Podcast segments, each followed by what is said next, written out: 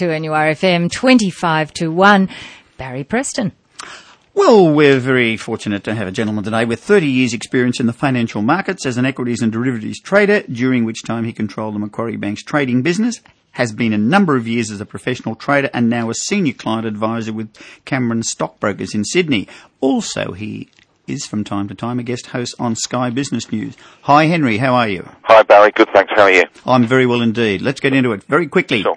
The Australian Stock Exchange, ASX, seems to have underperformed most overseas markets in this very, very uh, touchy world. Any obvious or logical answer, do you think? Um, I think uh, I think there are some logical answers. I think one of the problems that we have is that we do have very high deposit rates, so that's keeping some of our retail investors out of the market. Um, also, the overseas investors do tend to be shunning the Australian market at the moment for various reasons. One of which I think is that um, we're perceived as a uh, proxy for China, which people are looking at as uh, slowing down as opposed to speeding up, whereas the US is speeding up um, their recovery. So, uh, so there's a little bit of uh, underperformance, I think, because of that. Interesting you say that because I have never seen so much conflicting information in the financial markets arena. Look, there's the financial press, there's analysts, the political arena, overseas news. Uh, look, so much conflicting information.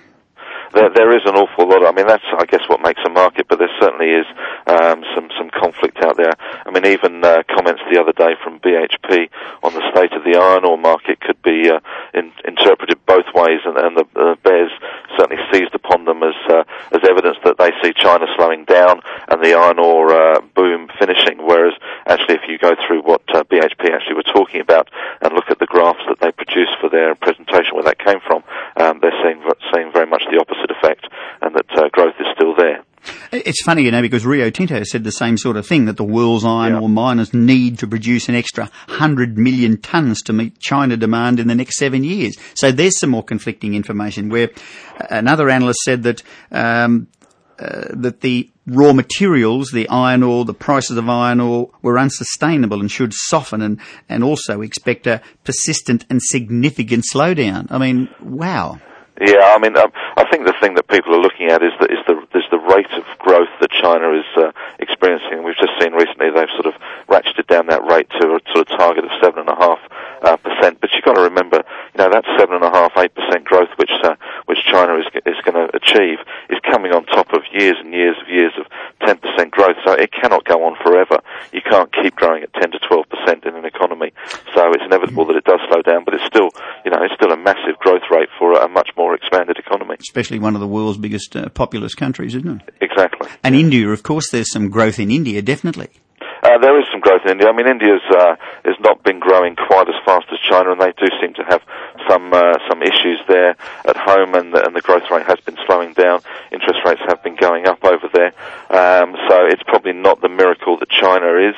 Um, being a, the world's biggest democracy, I guess sometimes it's harder to get things done in a democracy than it is to get things done in a dictatorship. A good example of that, of course, is in Australia, where we have very uh, different uh, political, uh, two different uh, major political parties, different political parties in states. Where in China they have exactly the same one that said, "Do it or else." That's exactly right. So, you know, it, it is a lot easier to control things if you've got that kind of political mechanism in place, certainly.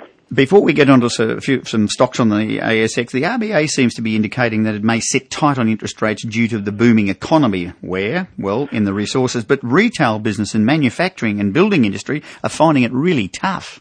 Yeah, I mean, I, I, I must admit, I, I've been a bit of a critic of the RBA. I think they've been focusing on on this uh, resource boom which we're having, which is obviously fantastic, but it's very much concentrated in, one sector. Um, the uh, the RBA's policy on interest rates has pushed uh, the uh, Aussie dollar up to uh, to levels which are really hurting the rest of the economy, and you know every other country around the world is trying to devalue their currency to give themselves a bit of an edge in the export market, whereas we seem to be uh, you know hell bent on keeping our currency very high. The RBA seems to be keeping interest rates abnormally higher than anybody else, um, and so is really hurting education, manufacturing, tourism. Um, while the uh, the Western Australian and, and some of the Queensland uh, mining companies are doing very well. Mm, interesting, isn't it? Of course, the carbon tax coming up, I don't think is going to help much either.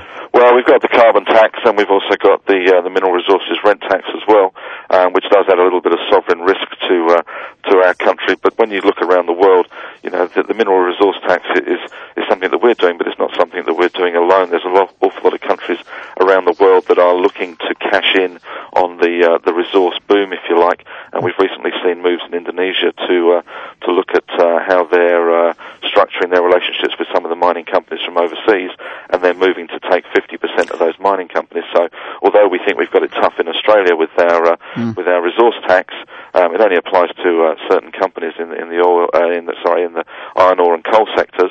Um, there are other countries around the world that are moving uh, far more aggressively in these sectors uh, to uh, to harness some of that uh, boom time income. Interesting. Very quickly, David Jones. What's what's your uh, call on David Jones? Uh, I, I I wouldn't be there to be honest. I can't see any reason to be there. Um, there's there's been rumours that private equity would look at it because uh, it's cheap and they can turn it around, strip assets out.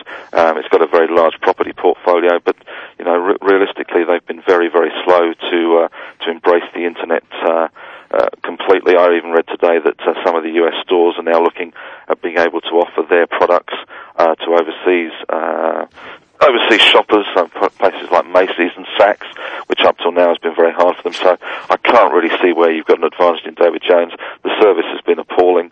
Uh, it's very hard to find a um, you know somebody on the sales floor mm-hmm. because they've cut back there.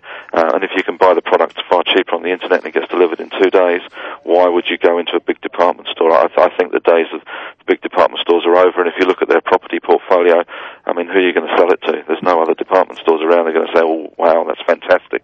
Mm. Um, you know, Myers are hardly going to buy all the uh, the David Jones uh, department stores, and it's only really up to investors to do that, and they'd have to do some sort of sale and lease back to uh, to David Jones to uh, to keep their presence. So I think they've just been very uh, tardy with their uh, with their IT and, and their internet uh, offering, and, it, and it's really caught up with them now. An old world situation. Of course, it's hurting a lot of the other retailers to the industry at the moment, isn't it? It, it certainly is. But I mean, you look yesterday we had a profit warning again from uh, Kathmandu, which is you know somewhat uh, weather related as well. They do very well around Easter and Christmas when people are gearing up for their camping holidays. So it is somewhat weather related, as is David Jones to some extent as well. But mm. uh, we also saw yesterday Oroton came out mm. with some uh, some reasonably good figures. And, mm, interesting. So I mean they're they're driving hard into the Asian market. They're a premium upmarket brand, and they are looking at acquisitions, but they are driving hard into that Asian market, which does seem to be offering some growth. Whereas, you know, it's hard to uh, imagine how David Jones is going to harness the growth of the Asian uh, consumer. Hmm. Interesting. Henry, look, on behalf of 2NURFM 103.7, the, the cream of New South Wales, Australia, as far as that's concerned, the Hunter Valley, thank you very much indeed for being with us. Pleasure, uh, Barry. Might like to make this a, a regular thing. We might pick a couple of stocks to talk about. Sure, no problem. Any, anytime. Love to do it.